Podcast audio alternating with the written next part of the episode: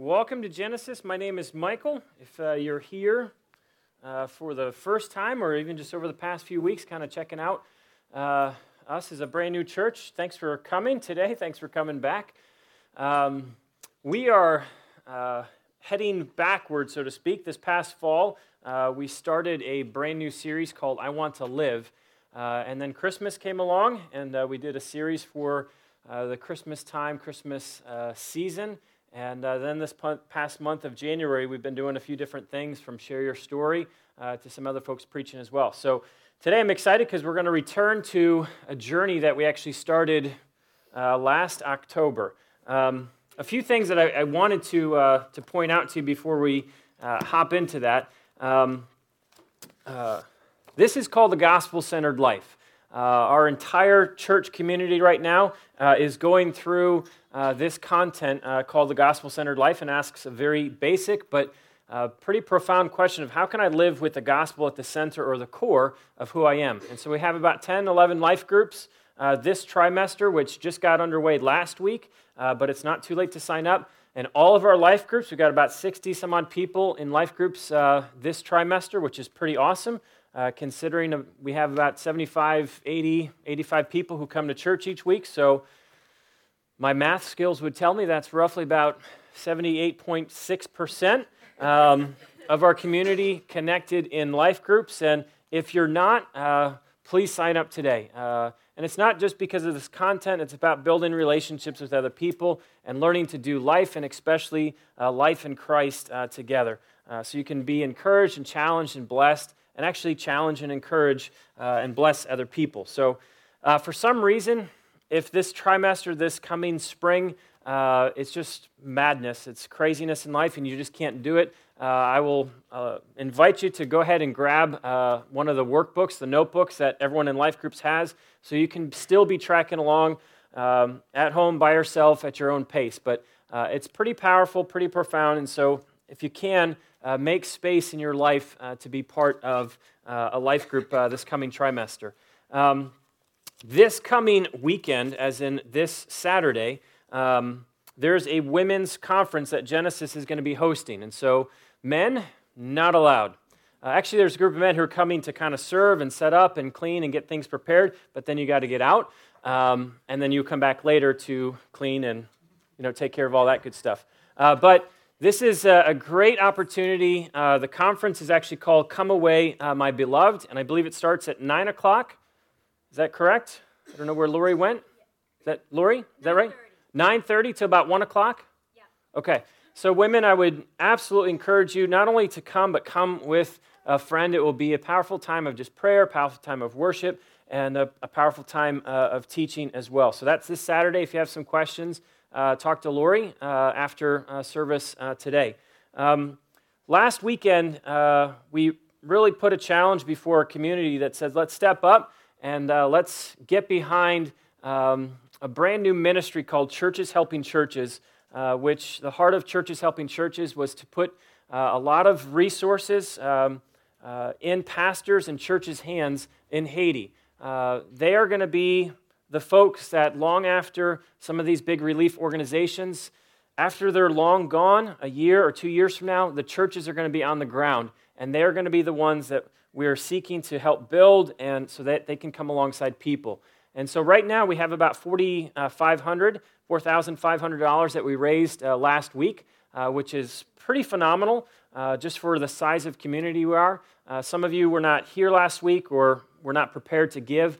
Uh, so please give today uh, if you can, whether it's just cash or a check. If you want to make a check, just write it out to Genesis with Haiti in the memo, and that will go towards uh, churches helping churches. And one of the things we're in the midst of right now is uh, trying to get some people together who have expressed interest in actually going to Haiti to work with some of the churches and seminaries in the area. And so pay attention to the weekly uh, which is our newsletter, uh, to find out when we're going to try to pull a meeting together of some folks to kind of just brainstorm some ideas of, of how we might get a team of people from uh, Genesis uh, to actually uh, head over uh, to Haiti.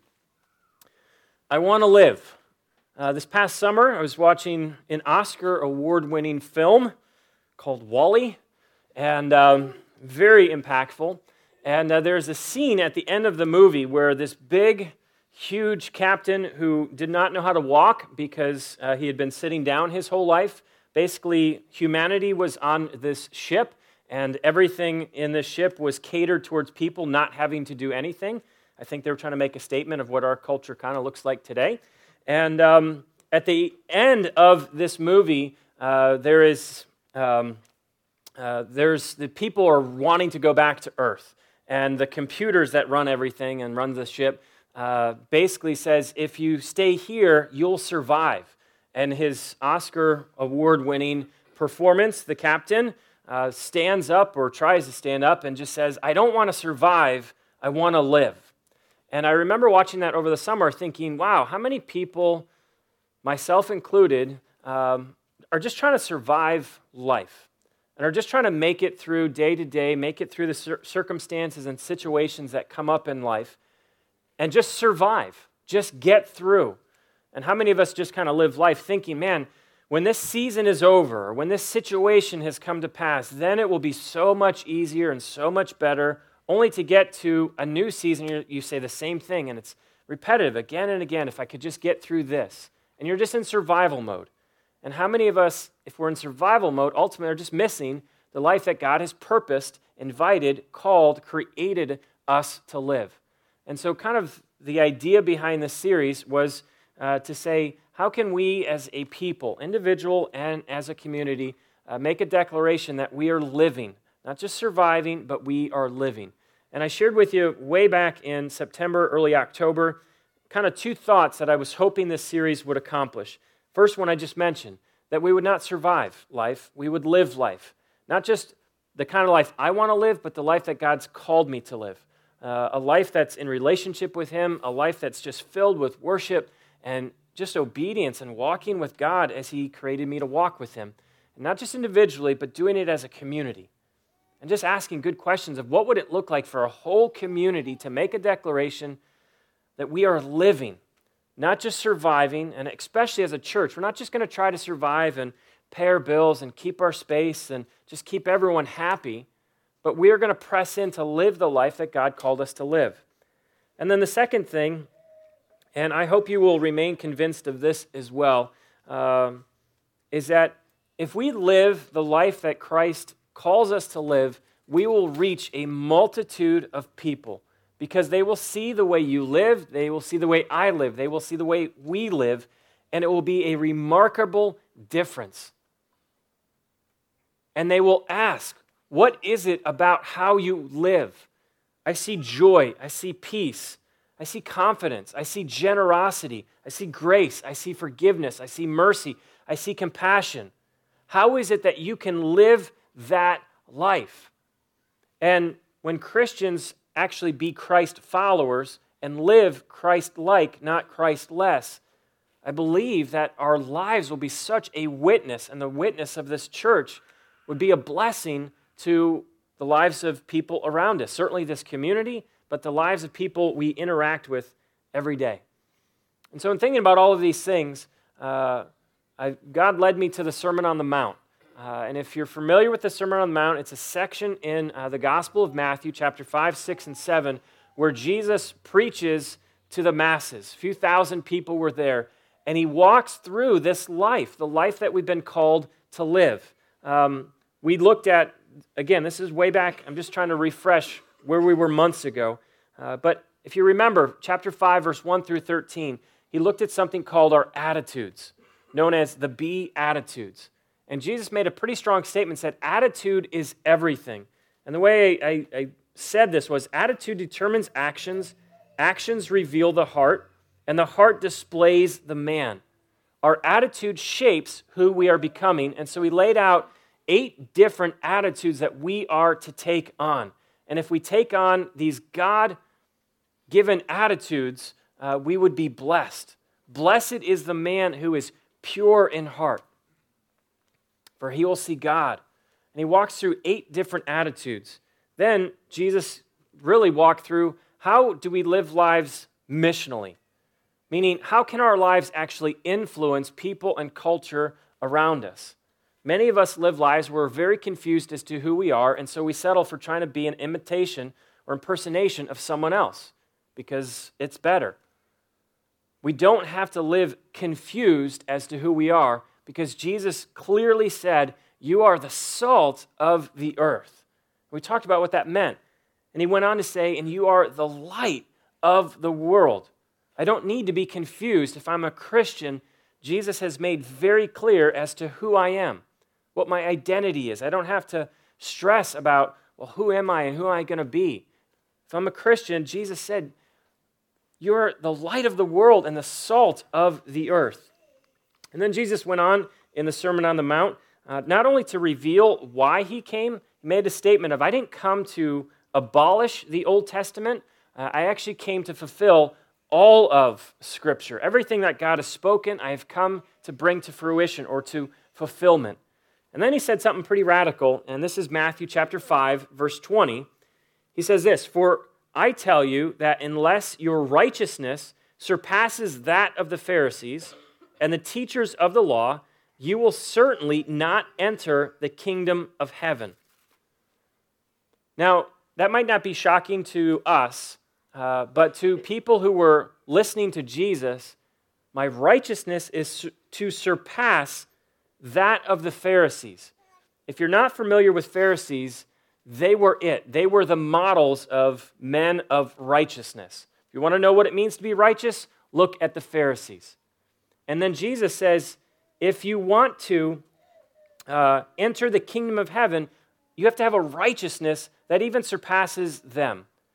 And then Jesus goes on to teach, and this is where we're going to land today six examples, as it were, of what it means to have a righteousness that surpasses that of the Pharisees.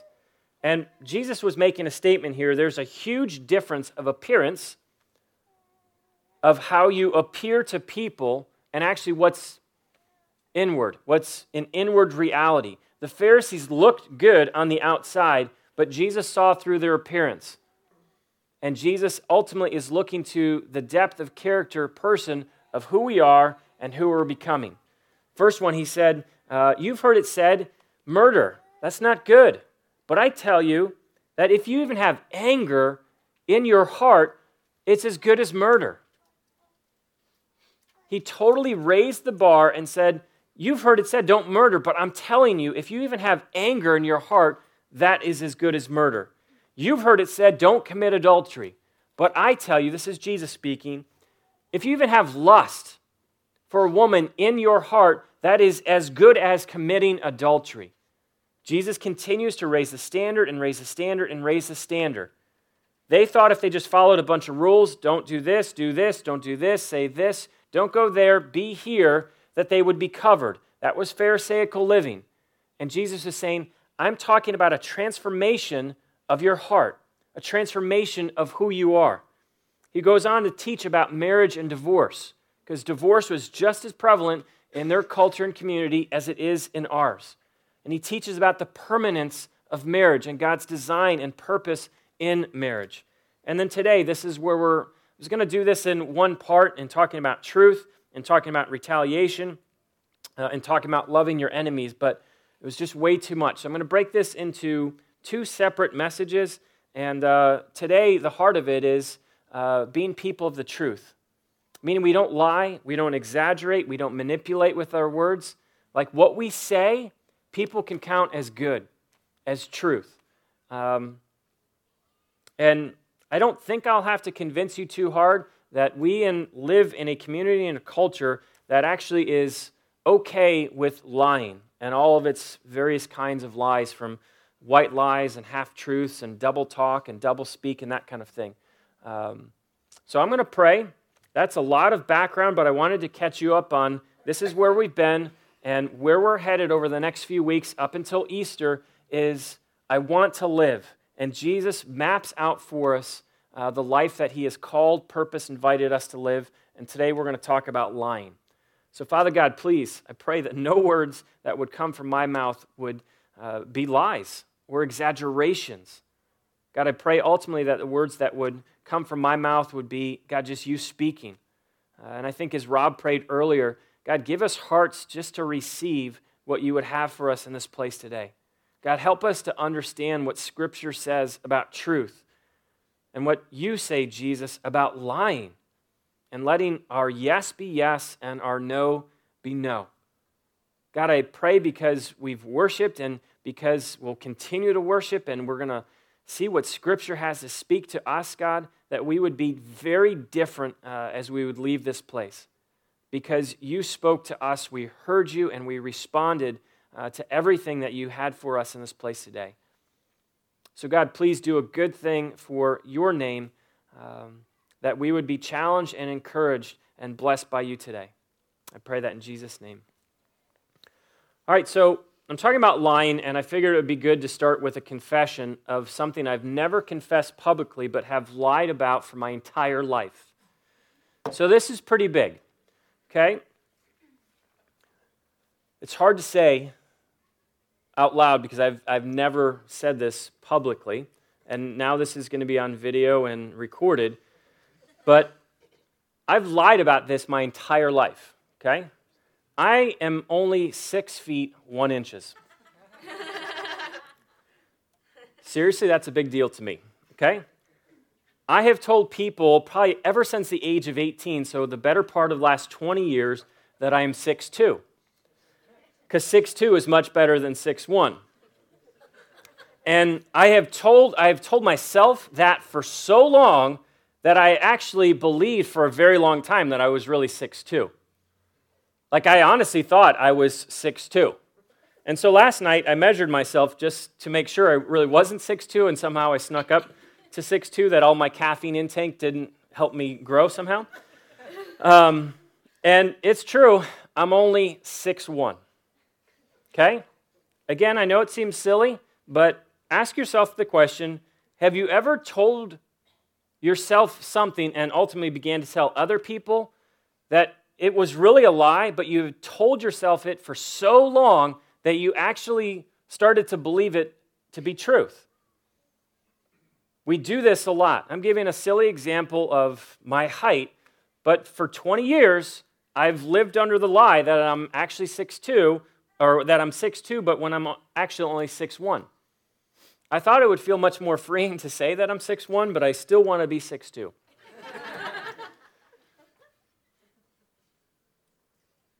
Do you ever do that?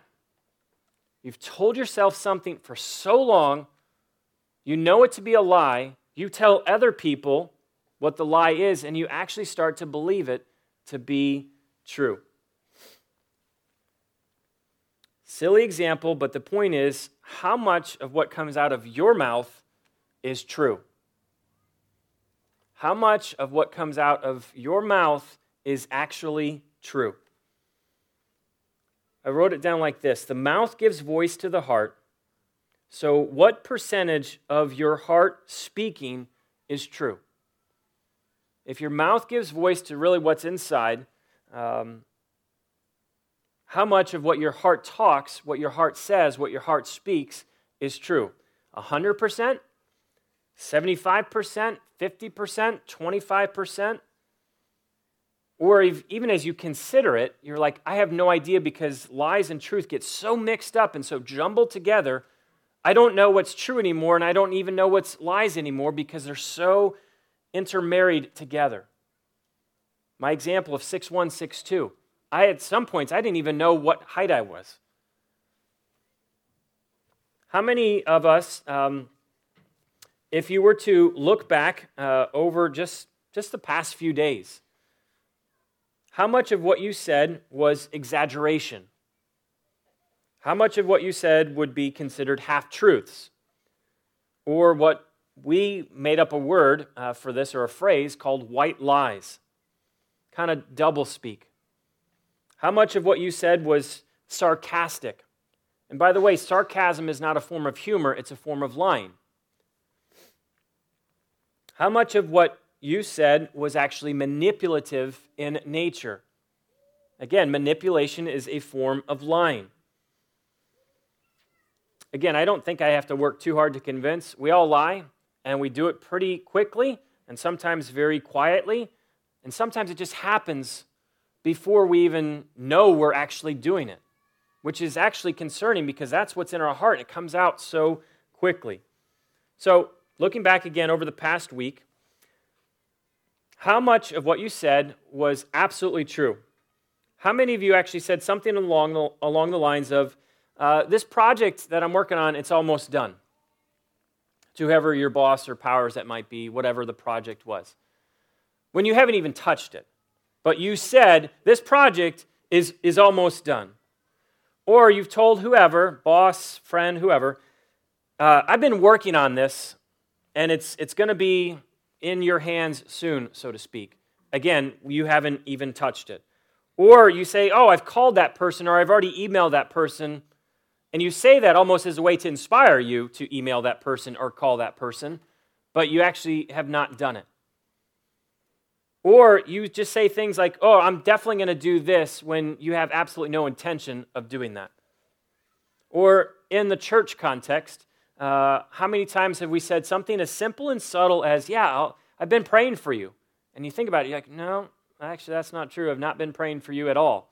Because uh, the natural response when someone comes up to you and says, oh, I've been praying for you this week, my response is oh, wow, I've been praying for you too. Like that happens a lot for me, and I have to really guard my my mouth, like, because wow, thank you so much for praying for me. And I can't respond by saying I've been praying for you, but how often I quickly do, and then I will do this in my brain, standing in front of that person. I'll shoot up a prayer real quick, just so I will feel justified. So if you see me like talking to you and I have a really long blink, you're getting prayed for right there so I can be covered. Uh, a friend of mine who was, was a pastor was uh, teaching a Bible study, and uh, a friend of uh, he was, he, was, a pastor. He came up and he said, "Hey, Michael, what are you going to be teaching on tonight?" And uh, I just started talking about the text and what I was going to be teaching on, and you know how I was going to be handling the text, and like I gave like a two minute presentation, and he's like, "Wow, that's great." And then as soon as I walked away from that conversation, I was like, "You're such a liar." You're not even teaching tonight. But I wanted my pastor friend to think that the Bible, what we were really doing, we were going to watch a movie. And I didn't want to appear unspiritual, so I made up a story and said, well, hey, we're going to be looking at this text and this is what we're going to be doing. And like, I, before I walked out of the room, God was like from heaven screaming at me, like, really? Like, you're going to be teaching that Bible study tonight. I hope that goes well, liar. And so I went back and I said, listen, uh, this is ridiculous and I feel stupid, but I need to tell you, I just lied to you. I'm not actually teaching anything tonight. We're going to be watching a movie. And he kind of laughed at me. It's like, and I said, I'm really sorry. Please forgive me for lying. Um, I knew exactly why I was doing it because I wanted to appear spiritual, not unspiritual. And he was very gracious and just said, I, I've done that before and I, I know what it's like. Isn't it amazing just how quickly stories come out of us before we even have time to stop talking and we're just spewing things that aren't true? We're fabricating things or we're exaggerating things. And it just happens so quickly. I was asking myself the question, I'll ask you the question why do we do this? Why do we make up stories? Why do we exaggerate? Why do we tell half truths? Why do we deceptive? Ultimately, why do we lie? And this is how I answered the question. We want to appear before others in a certain way, and the truth does not always match up with how we want to appear. We want to appear before others in a certain way, and the truth does not always match up with how we want to appear. So the lie helps us achieve the perception we want to project. I don't know if that resonates, but I can almost nail down why we lie because we want to project an image, a persona of us to others. And I know if I tell them the truth, the truth will not match up what I want to appear. Example of my story I wanted to appear spiritual, confessing truthfully, we're just watching a movie. And we're not even doing like a biblical study on this movie. We're just hanging out watching a movie. I wanted to appear spiritual, so I created and fabricated an entire Bible study like that. I realize many of us would probably say it's just ultimately not that big of a deal. some of the stories, 6 1, 6 2, making up stories about Bible studies. At the end of the day, it's just really not that big of a deal. It's unimportant stuff, so it just doesn't matter. I will disagree with that because words might not matter much to us, but your words, every word, matters to God. Okay, I'm going to read a verse really slow. This is Matthew 12 36.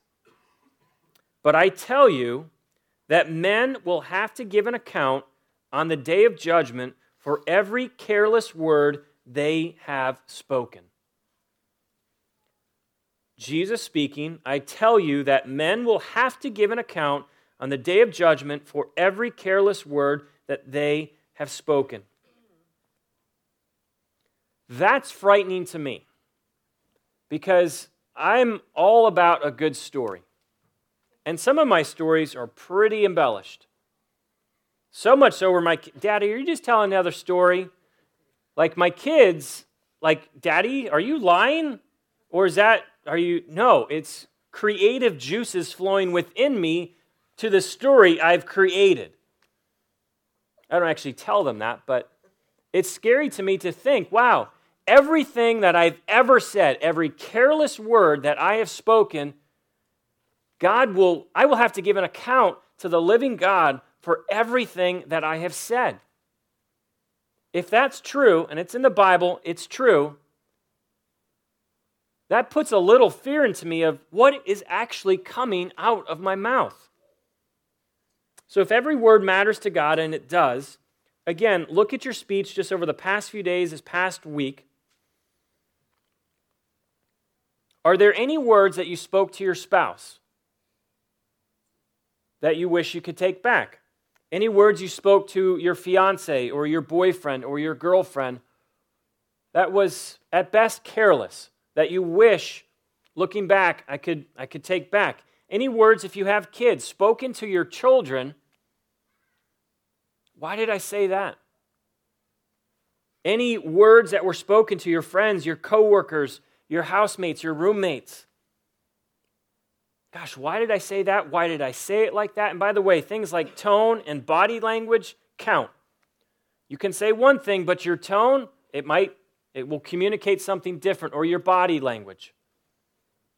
Are there any stories that you told that if you could go back, well, you actually might want to retell it?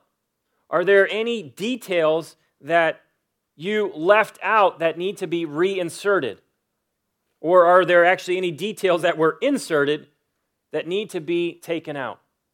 Like, I just want us to sit with that verse. I tell you, you will have to give an account on the day of judgment for every careless word that was spoken. Spoken.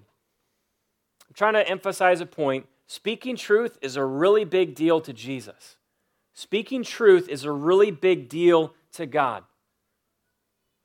we will have to give an account for the language, the words, what we said, and how we said it that come out of our heart, hearts and form into words through our mouth. This is what Jesus says in the Sermon on the Mount. Verse 33, chapter 5.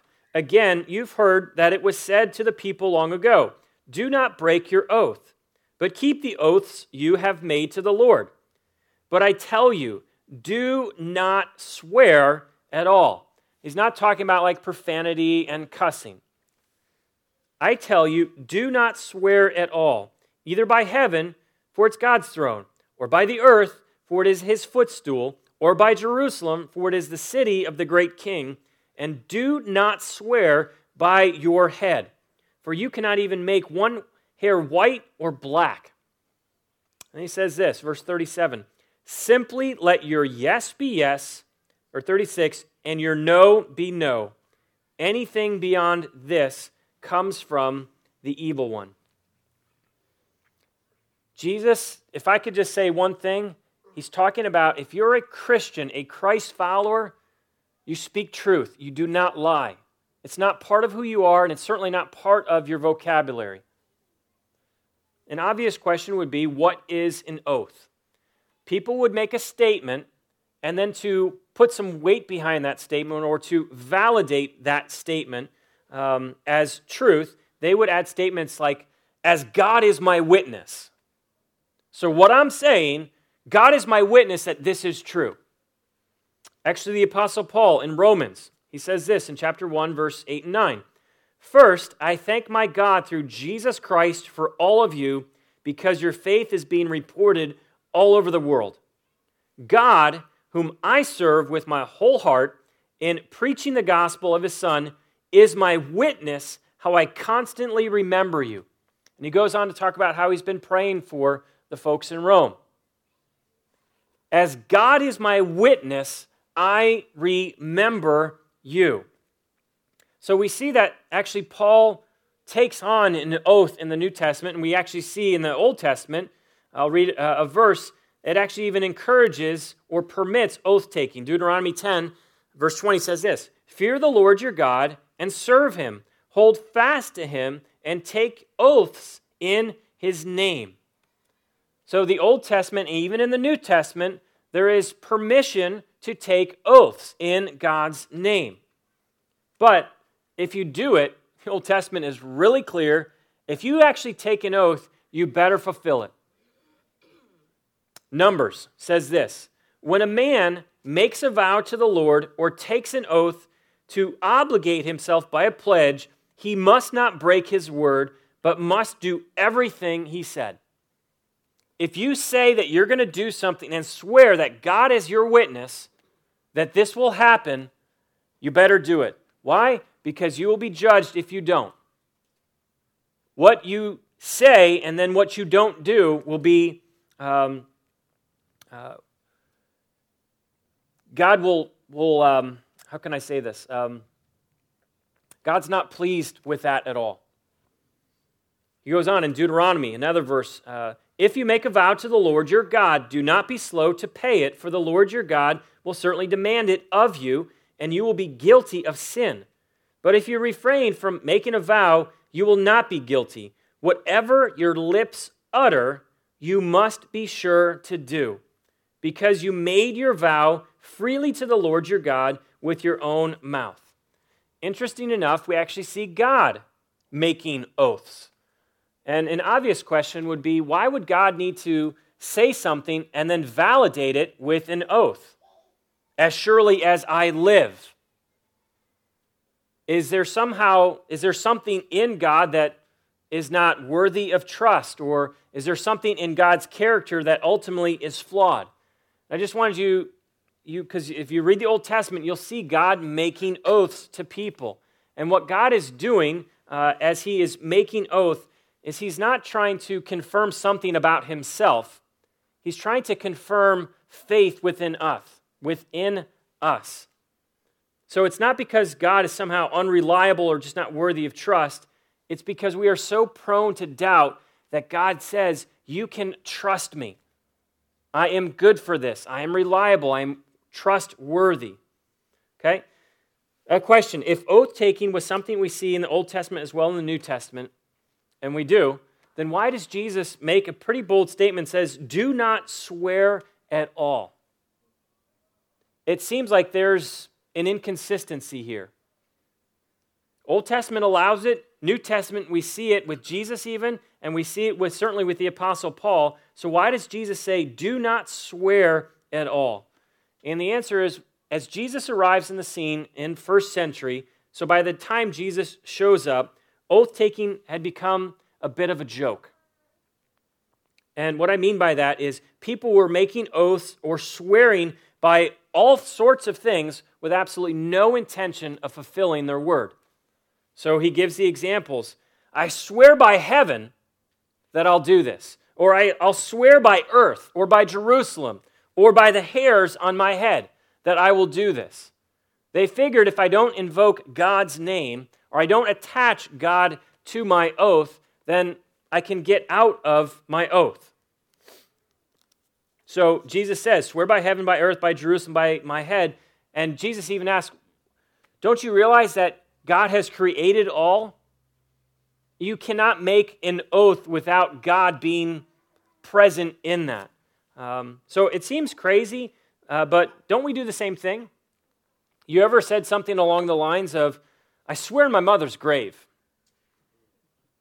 That's an oath. What's your oath? Well, as good as your mother is dead, you're swearing that how important your dead mother is to you, that you will do this very thing. Or I swear on all that is good and holy that I will do this very thing.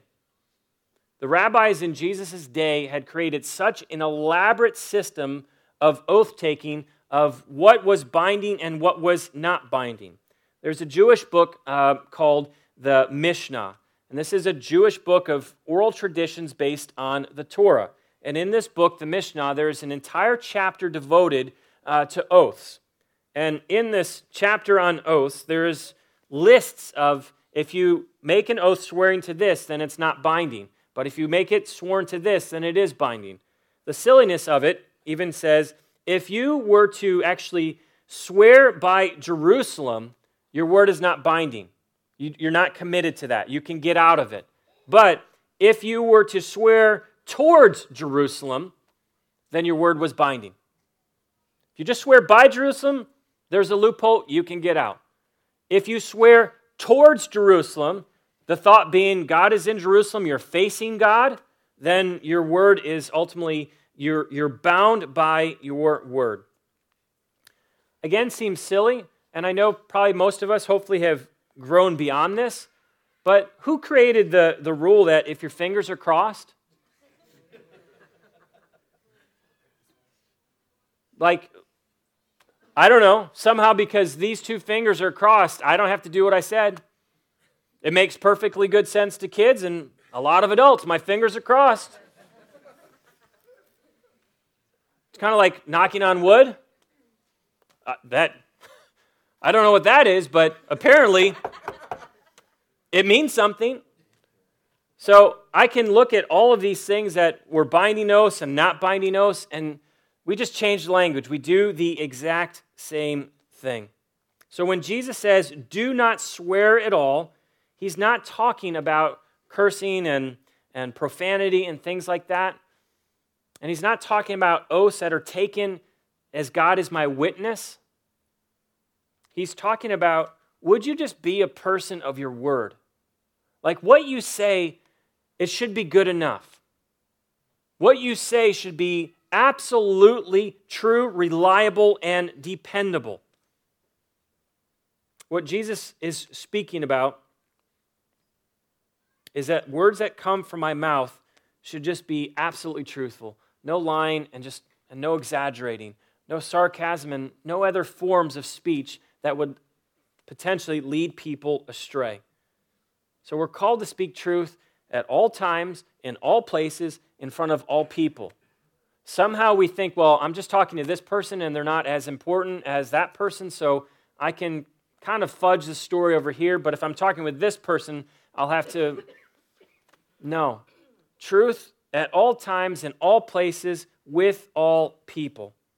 Speech that's filled with integrity. Speech that is just honest. Ask yourself the hard question when you talk, are you believable? Like when you say things, is your audience, is your listener be like, Am I t- should I take them seriously? Is that true? Are they exaggerating?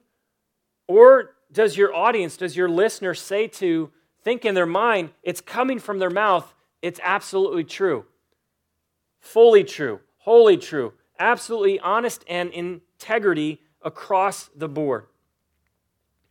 It's really hard to be honest in a culture that promotes accepts lying or exaggerating or half truths. If you're a sports fan, you're probably just as sick of this as I am, but I'm so sick of steroids, of how many athletes who say one thing, I never, I swore I never touched this stuff. Only years later, the evidence comes out.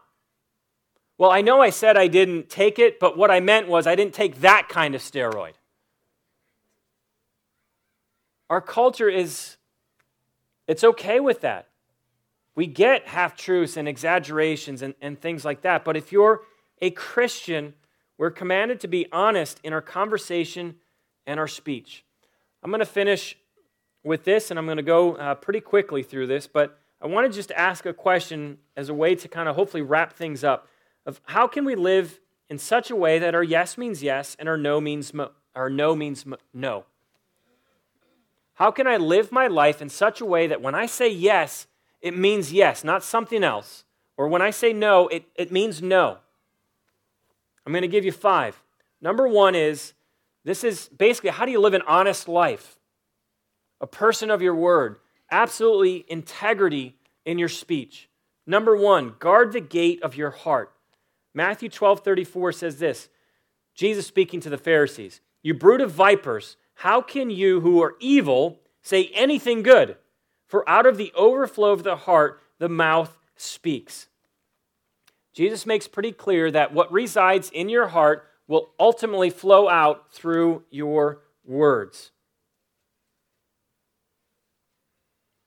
If you desire to see change in your speech to honesty, to being integrity in what you say and actually how you say it, you've got to start filling your heart and your head, who you are, with truth.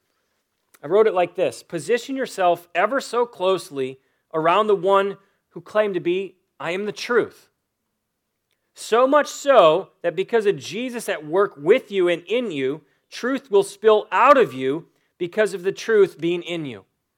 It's a bit of a tongue twister, but Jesus said, I am the truth. If I want truth to reside in me so that what comes out of me is true at all times, in all places, with all people, I need to position myself ever so closely to Jesus. So that what is coming out of me ultimately is Jesus speaking uh, through me.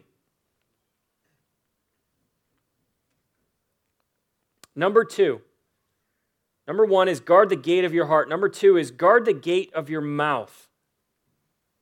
I understand that if we guard the gate of our heart, uh, that is a great first step. But I also know that lies can come really quickly and very stealthily.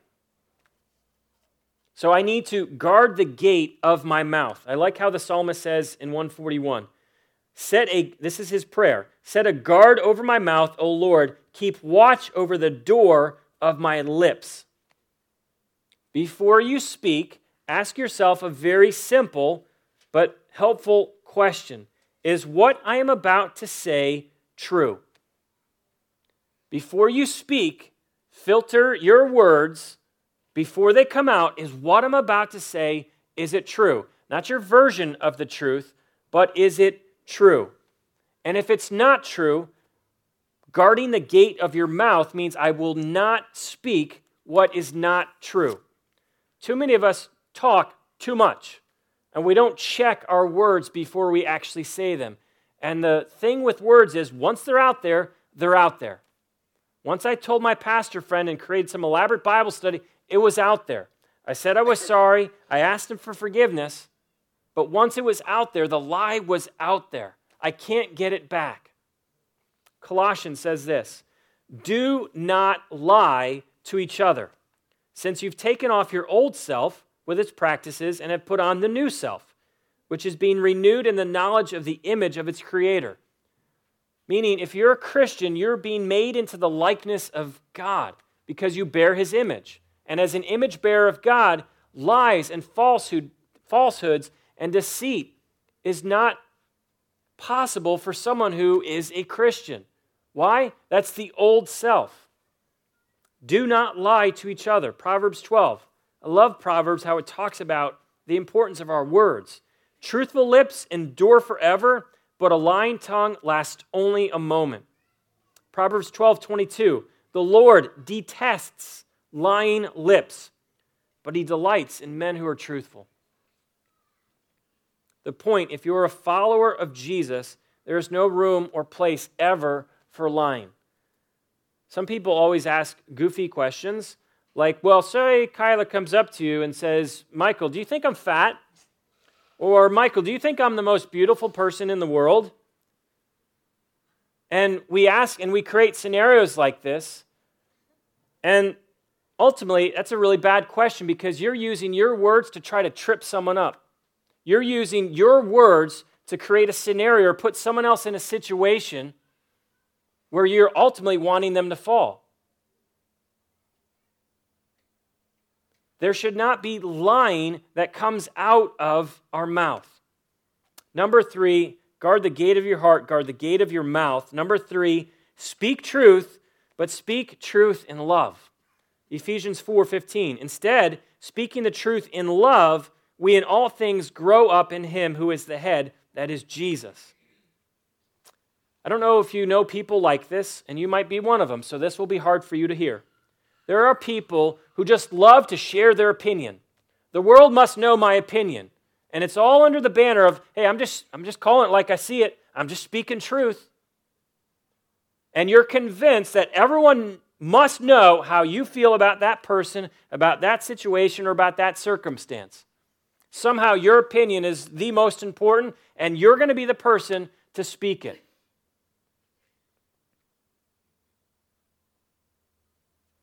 Number three, speak truth, but always speak truth in love. People who do that offer their opinions any moment, all under the banner of, I'm just speaking truth. Your truth ultimately is a form of deception, ultimately, is a form of manipulation. You're using your words to bring someone down, not necessarily to bring them up. There is a time and a place to speak truth. And this is the difference. If someone tells me something really hard, something that I've done, something that was not right, and they come to me with an attitude of just pride and arrogance, and they're just ultimately being a jerk, they can say something that's truthful, but it's just not helpful. And I can't hear them. I see their lips moving, but I just see there's bitterness and anger and cruelty, cruel, cruelness coming out of that person. What Paul says speak truth, but speak it in love. I've had a lot of people speak into my life saying, Michael, you need to think about this, you need to work on this. Hard stuff, prideful, arrogant, self serving. But when they tell me that, the difference is I know they love me. And I know they want what's best for me. I know they're not trying to destroy or devastate or hurt me or crush me so they can somehow be lifted up. This is the difference. Be a person who speaks truth but ask yourself the question Am I really giving my opinion because I love this person and I want what's best for this person? Or am I ultimately making this about me, hurting them so I can be lifted up? If you say things that are true, but you're not saying it in a way that is rooted in love, it's sin. Speak truth, but speak truth in love. Ephesians 4, a great section of Scripture, verse 25 and then verse 31. Therefore, each of you must put off falsehood and speak truthfully to his neighbor, for we're all members of one body. And then verse 31 Do not let any unwholesome talk come out of your mouths, but only what is helpful for building others up according to their needs, that it may benefit those who listen. Just ask yourself the question Is what I'm about to say my opinion? Is it really going to help this person? Is it going to benefit? Is it going to help them grow? Is it going to encourage them? Are they going to feel blessed? Or are they going to be hurt, devastated, destroyed by this? Again, you could say hard things, but if it's married to love, not divorced from love. And this is totally a side note, but just so you know, emails count as words.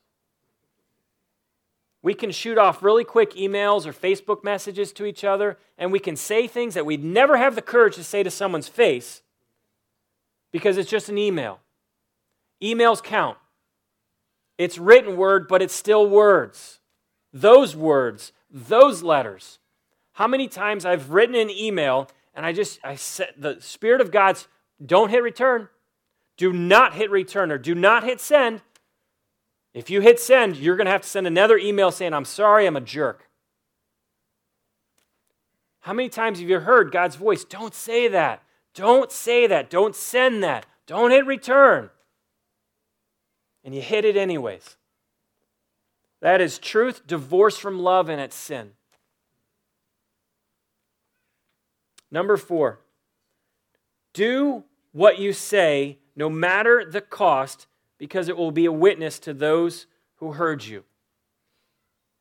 I love this verse here, Psalm 15, uh, verse 1 and then verse 5. Lord, who may dwell in your sanctuary? The psalmist is asking a good question. Who can dwell with you, God? Who can be with you? And he starts to give an answer in verse 2, 3, and 4, and then he comes to verse 5. Who may live on your holy hill? Verse 5. Who keeps his oath even when it hurts? I remember when we were trying to get into this building, and I was talking to the owner, Stephen, and um, I was totally giving him an offer that he thought was ridiculous. And I said, Stephen, I just want you to know that we will take care of your building. We will respect it. We will care for it. We will clean it. We will improve it. We will take on this building and treat it uh, in a way that you would be pleased. And he his response to me was like, Am I supposed to just believe you? And I was like, Yeah, you are. And he was like, No, we're going to have a long contract and we're going to have this and this, and my lawyer's going to look at this. And I'm thinking, My lawyer, I don't even have a lawyer. So let's not get lawyers involved. And he came back to me and just said, Do you really expect this just to be a gentleman's agreement that what you promise that you will do, you will actually do? And I said, Stephen, I know that you've had many people who've burned you in the past and said one thing and done. The people that were in here before did that to him. And I said, We will not do that. I didn't say, Yes, God is my witness. I just said, You can take me at my word. Our church will honor this facility. And he didn't believe me. But it was amazing when he came and saw this place uh, uh, last October when it was all totally finished and painted and clean and all of that, the look on his face was just priceless. And he didn't utter these words like, wow, you really honored your word. He didn't say that. But his expression was amazement of everything I told him that we as a church would do. We did, and we did it exceptionally well. And this is a pretty hardcore guy who does not smile and does not pass out compliments. And he could not stop smiling of, I can't believe how amazing this place looks. There are too many Christians who say one thing and then they don't do it. And it is an awful witness. We say that we'll do this or go there or be part of this or I'll give this. And we don't. It's a horrific witness to God. Number four, do what you say no matter the cost because it will be a witness to those who heard you. And number five, and this is all under the question, if you've forgotten how can I be a man or a woman that my yes is yes and my no means no? Guard the gate of your heart, guard the gate of your mouth. Speak truth, but let it be married to love. Number five, or number four, do what you say, no matter the cost to you.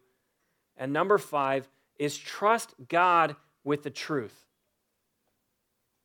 Many of us tell lies because we're afraid of what the truth might bring. So we lie in order to manipulate the outcome. Trust God with the truth. I asked Kyla if I could share this story. This happened years and years ago, but she was applying to go on staff with Campus Crusade. And if you're uh, not familiar with Campus Crusade, it's a Christian organization that does great ministry on college campuses. And they do some pretty intense interview, some pretty personal questions. And so they were asking her some questions about her background and things that she had done and all that kind of stuff. And she lied on some of the questions, some like personal questions, because she knew that if she said yes to those questions, they would not accept her. That's what she thought. And so she submitted her application, and it had uh, some lies on the application of, no, I've never done that, or yes, I did that, but no, that, all that kind of stuff all under the banner of I need to lie in order to get my way in. When we lie, it's a way of communicating to God, I don't trust you with the truth. Because if I'm totally honest, it will not work out well for me in whatever the situation scenario is. It wasn't more than probably just a few days went by, and God was not happy with what Kyla had done. And so God said, Kyla, pick up the phone, call Campus Crusade, and tell them you lied. Really? That's what you want me to do, God? And God, yeah, that's exactly what I want you to do. Calls Campus Crusade, listen, I turned in an application, I lied on some questions, and uh, just, you need to know that. And so then she had to go through interview after interview after interview because now her character was in question. Well, did you lie here? Did you lie here? Did you lie here? And so she was very forthright, very truthful with all of her answers. And one of the lessons that she learned that taught me a great deal was trust God with the truth. We lie, we tell stories, we fabricate. Why? To manipulate an outcome that will come and work in our favor. Can I just tell you, it will catch up with you. This is Old Testament, Numbers 32, verse 23. If you fail to do this, and Moses is talking about obedience, you will be sinning against the Lord, and you may be sure that your sin will find you out. That's a verse that we should have memorized. Your sin will find you out. If you lie, it will catch up to you. Not only will it catch up to you, but it will haunt you. Every time you see that individual, you will be hit with this thought I've totally lied to them. I need to get right with them. Or every time you're in that situation at work, I lied to get here. I need to make it right. How do I live a life where my yes is yes and my no is no? Trust God with the truth. I'm going to give you um, uh, number six, uh, but it's going to be more of a preview, so to speak, of uh, something that Genesis is doing starting in February called Fight Club. And one of the things that we're going to talk about in Fight Club is developing a theology of how to say yes and a theology of how to say no. Too many of us say yes to things we should not say yes to, and too many of us say no to things that we should not say no to. And our yeses get us in trouble because we don't know how to say yes and we don't know how to say no. And one of the things that we're going to hash out in Fight Club, which is a training, equipping uh, for men on one night and then the following night or the following week uh, for women. Rule number one is you're not supposed to talk about Fight Club, so I can't say any more.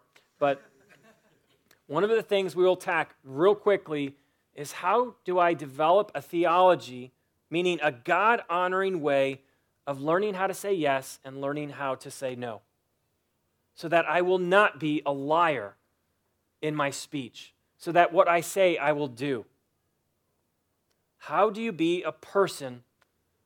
Your yes is yes, your no is no Guard the gate of your heart.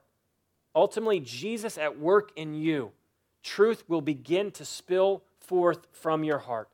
Guard the gate of your mouth. Is what I'm about to say, is it true? If it's not, don't say it.